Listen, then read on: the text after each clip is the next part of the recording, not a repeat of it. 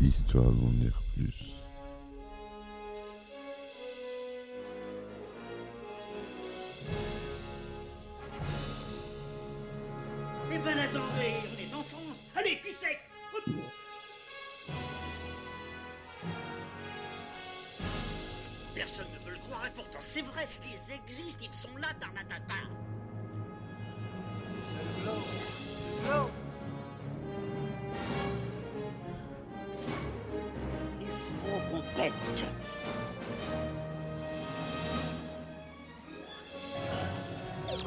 Circuit branché, convecteur temporel temporisé. Bonjour, bienvenue sur Histoire d'en dire plus. Aujourd'hui, on parle pas de film, exceptionnellement, on va parler jeux vidéo.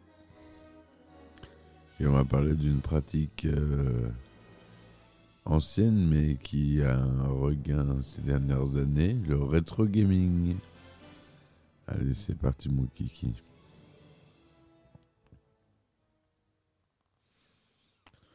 Alors le rétro gaming, pour les gens de notre âge euh, qui ont la quarantaine maintenant, c'est très à la mode. Le rétro gaming euh, francisé en rétro jeux vidéo, c'est très utilisé, tout le monde dit rétro gaming. C'est l'activité qui consiste à jouer à des jeux vidéo anciens et à les collectionner. Ça concerne les consoles de jeux, les, ordinateurs, les bandes d'arcade et les jeux électroniques. Type euh, Nintendo, euh, les jeux Game Watch. En raison de l'histoire encore brève du jeu vidéo, le rétro gaming est une activité très récente. Malgré les difficultés de définition, on désigne généralement par jeu vidéo ancien les jeux vidéo sortis pendant les quatre premières générations de consoles de jeux, soit depuis le début des années 70 jusqu'au milieu des années 90, période où les productions étaient majoritairement en 2D. La 3D est apparue bien sûr euh, dans les années fin 90, début 2000. En raison des difficultés à jouer à d'anciens jeux et de développement de l'Internet euh, grand public, la pratique des jeux anciens s'est développée sur les PC modernes via la création d'émulateurs. Donc les émulateurs, en fait, c'est simple, c'est un logiciel qui est une euh, console, ni plus ni moins. Un logiciel égale une console. Vous avez le logiciel... Euh, Mupen 64 par exemple, qui est l'émulateur de la Nintendo 64. Et vous en avez un pour chaque console.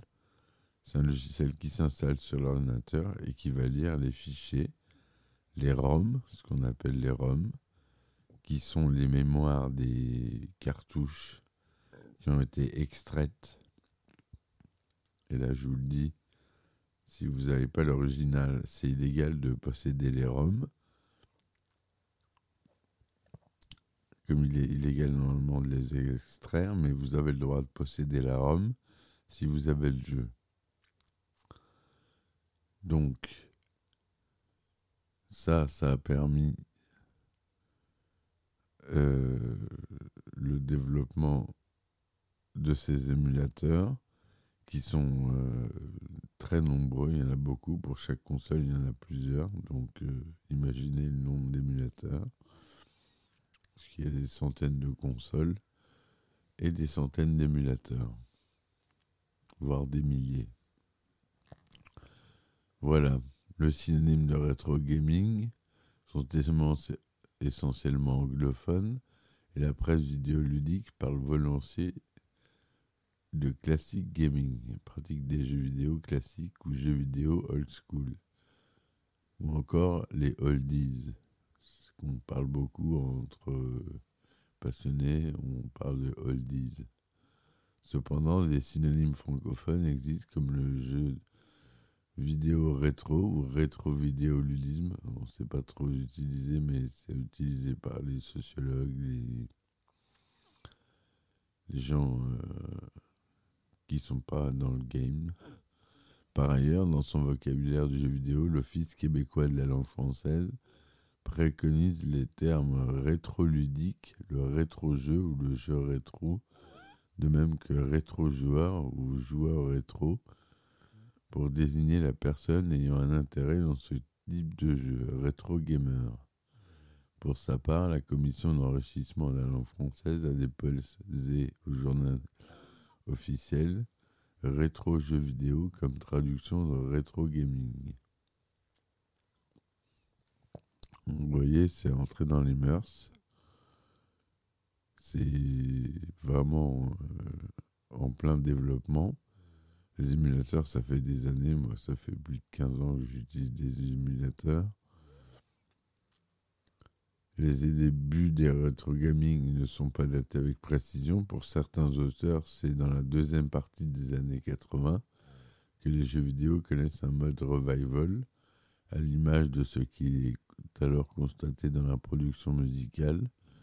Cela donne des jeux comme Pac-Mania, développé et produit par Namco, réédition en 3D isométrique du célèbre jeu vidéo Pac-Man de Namco. Le jeu est très semblable à son aîné de 8 ans, mais le joueur peut désormais se sortir de situations périlleuses en sautant par-dessus les ennemis comme dans un jeu de plateforme. La même année, Namco joue à nouveau de la nostalgie des anciens joueurs avec le jeu d'arcade Galaga 88, évoquant Space Invaders, sorti en 78, Galaxian en 79, ou encore Galaga en 81. Pour une autre experte citée par le journal Le Monde, ce phénomène correspond à l'arrivée à l'âge de la quarantaine de la génération X, née entre 1966 et 1976. Voilà, moi je suis né en 82, mais je correspond à peu près à cette génération. Elle a vécu l'arrivée des premières consoles et des premiers PC familiaux, Nintendo, Neo Geo, Atari 520, Commodore 64, Amiga, Sega Mega Drive, et a gardé une nostalgie de cette époque des jeux vidéo. Une des grandes ruptures dans l'histoire des jeux vidéo date de 1995, avec le succès de la PlayStation de Sony et des autres console de jeux vidéo de cinquième génération, adoptant des jeux entièrement en 3D, alors qu'à de rares exceptions près, les jeux vidéo demeuraient en, 2D à défilement, à scrolling horizontal, vertical ou multidirectionnel. La puissance des processeurs de 32 ou 64 bits permettent d'afficher des décors de jeux en 3D temps réel texturés. Les jeux sont dès lors en 3D, entrecoupés de cinématiques et de films interactifs grâce au support du CD-ROM et du DVD-ROM.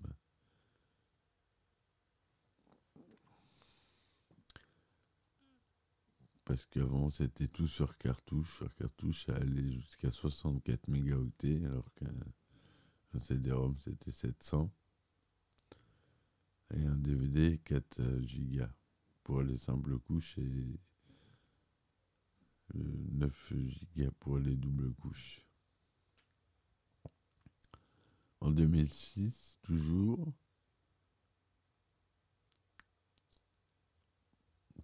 l'engouement pour le rétro gaming est constaté au Japon au milieu des années 2000. Ainsi, en 2006, Nintendo, exploitant les souvenirs des joueurs autour des 20 ans de la création de Mario, le personnage créé par Shigeru Miyamoto, propose un retour aux sources de la série en sortant sur DS le premier Super Mario en 2D depuis Super Mario Land 2, sorti en 92, baptisé New Super Mario Bros. Le succès est au rendez-vous et ce retour aux sources devient l'un des jeux les plus vendus de tous les temps. En 2006, toujours, la plateforme de téléchargement console virtuelle de Nintendo sur Wii permet aux nostalgiques de retrouver les titres de leur enfance et aux autres plus jeunes joueurs de s'essayer aux jeux d'antan grâce à un système d'émulation des consoles NES, Super NES, Nintendo 64, Master System, Mega Drive, PC Engine, Neo Geo AES et l'ordinateur Commodore 64. En 2007, Geometry Wars Galaxies, développé par Bizarre Creations et Kujo Entertainment, édité par la célèbre Sierra Entertainment, sort sur les consoles Wii et Nintendo DS. Ce jeu est un shoot'em up multidirectionnel de type Manic Shooters, au style graphique et sonore volontairement épuré, forme géométrique, peu de couleurs, bruitage et musique simpliste, mais au gameplay addictif. Il renoue avec la traduction du high score en tant que finalité du jeu. À l'origine, mi-jeu intégré à projet Gotham Racing 2 en 2003, publié en version complète sous le titre Geometry Wars Retro Involved sur le Xbox Live Arcade en 2005, où il connaît un immense succès, adapté sur mobile. Sa sortie est très bien accueillie sur les consoles Nintendo, qui montre la viabilité des jeux aux concepts les plus rétro. En 2008, c'est SNK Playmore, de boîte euh, de bande d'arcade, qui commercialise son premier volume de la série SNK Arcade Classics, qui permet aux joueurs, de retrouver les premiers grands classiques de la Neo Geo. La même année, Megaman 9 est disponible dans le service de téléchargement numérique de la Wii, de la PlayStation Store et l'Xbox Live. C'est le neuvième volet de la série Megaman, revient au style 8 bits des premiers épisodes sortis sur NES.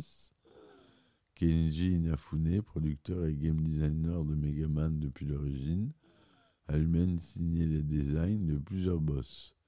Il justifie le choix des limitations graphiques et sonores au standard 8 bits par le désir de revenir aux fondamentaux de la série classique et de suivre la mode du rétro gaming.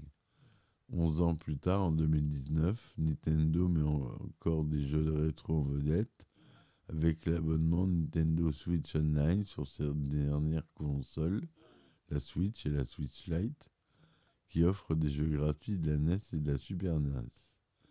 Plus tard, de Nintendo 64 et de Mega Drive. Cependant, ces jeux ne seront pas aussi nombreux et la Nintendo Switch ne propose pas d'autres jeux vidéo sur de ses anciennes consoles sur le Nintendo eShop, contrairement à ses prédécesseurs, la Wii et la Wii U. On n'a pas parlé d'Abandonware. L'Abandonware, c'est tous les jeux qui sont sortis, dont les boîtes euh, ont coulé et qui sont tombés dans le droit public. C'est les jeux PC surtout. Ça concerne euh, les jeux vidéo euh, consoles euh, ont tous été rachetés, les droits ont tous été rachetés justement pour sortir des versions, des remakes de nos jours. Mais sur les jeux PC, vous avez un site qui s'appelle abandonware.org que je recommande chaudement.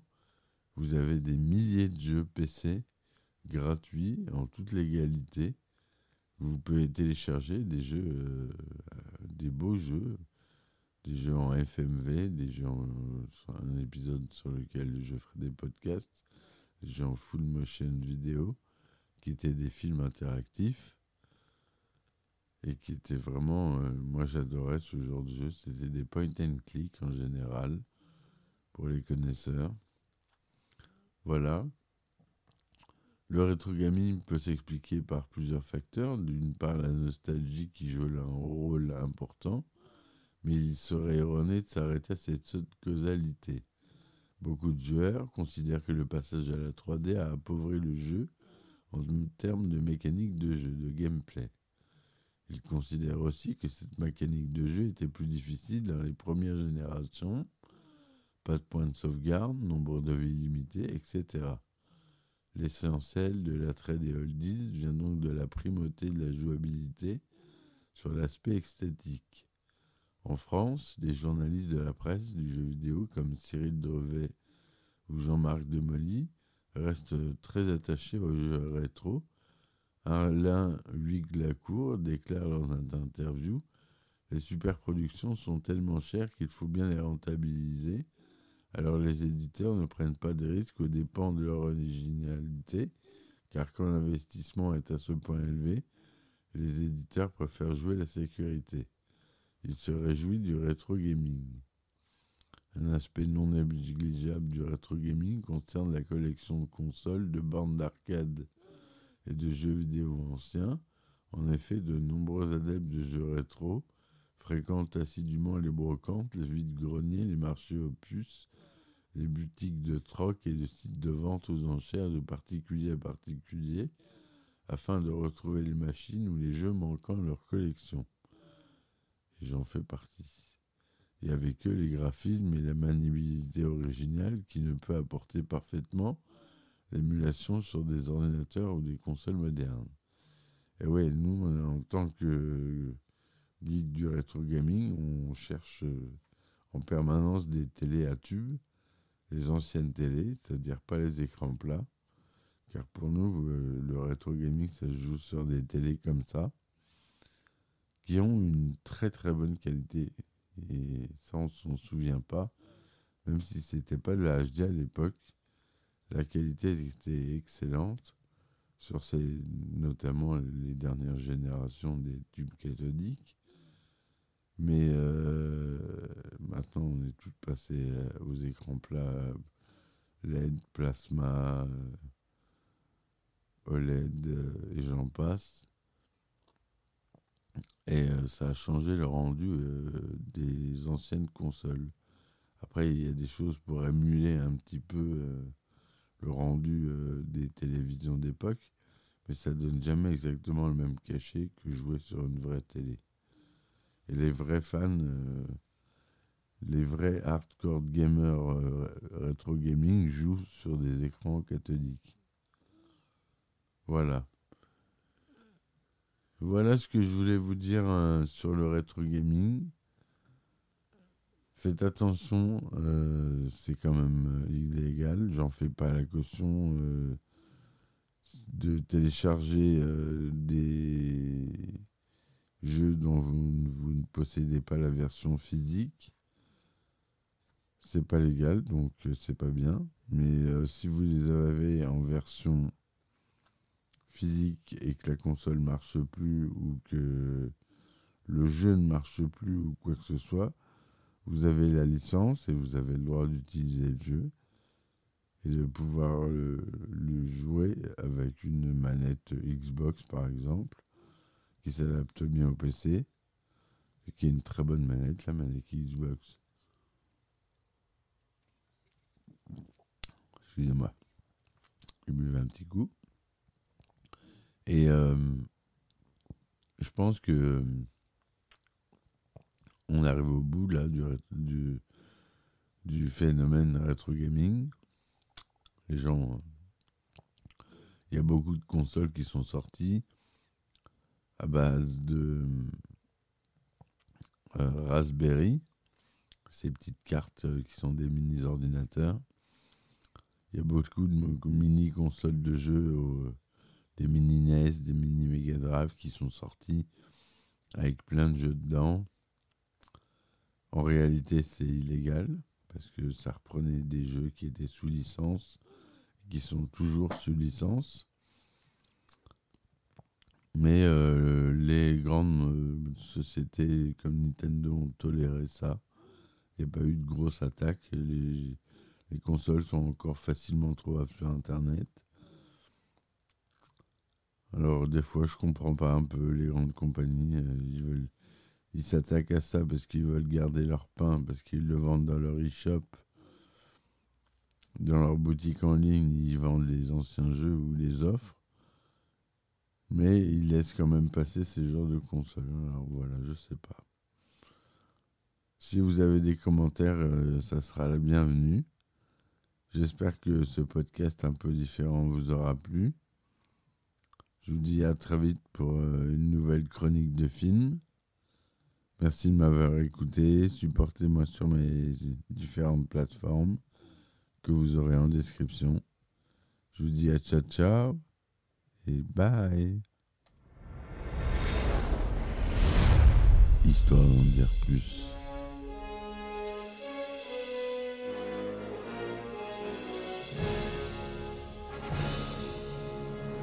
Eh ben attendez, on est en France Allez, cul sec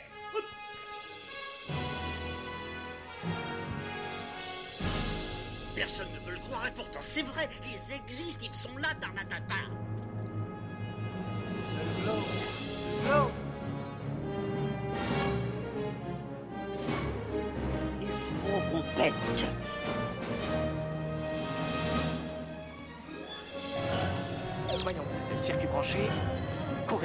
Voyons, circuit